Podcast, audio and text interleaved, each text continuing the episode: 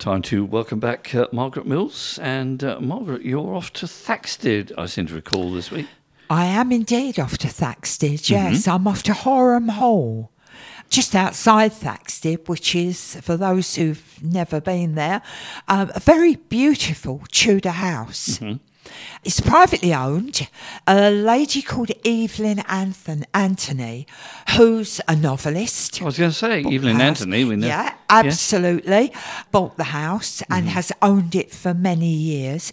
Previously, when it was built, it was owned by one of Elizabeth I's courtiers, mm-hmm. a gentleman named Sir John Cutts. Mm-hmm.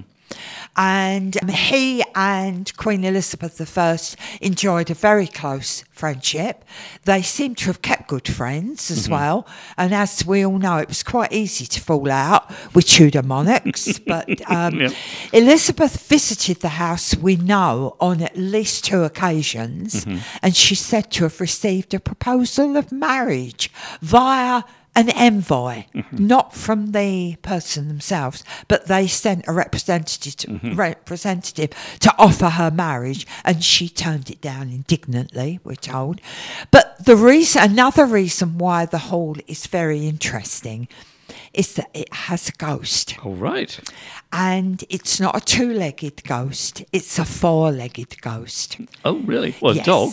It's a dog. Mm-hmm. And the other reason it's interesting, not only is it a four legged ghost, but it's a fairly recent ghost. It dates from 1995. Oh.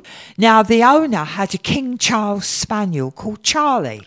Mm-hmm. And in 1995, sadly, in the great scheme of things, poor Charlie, the King Charles Spaniel, died Right.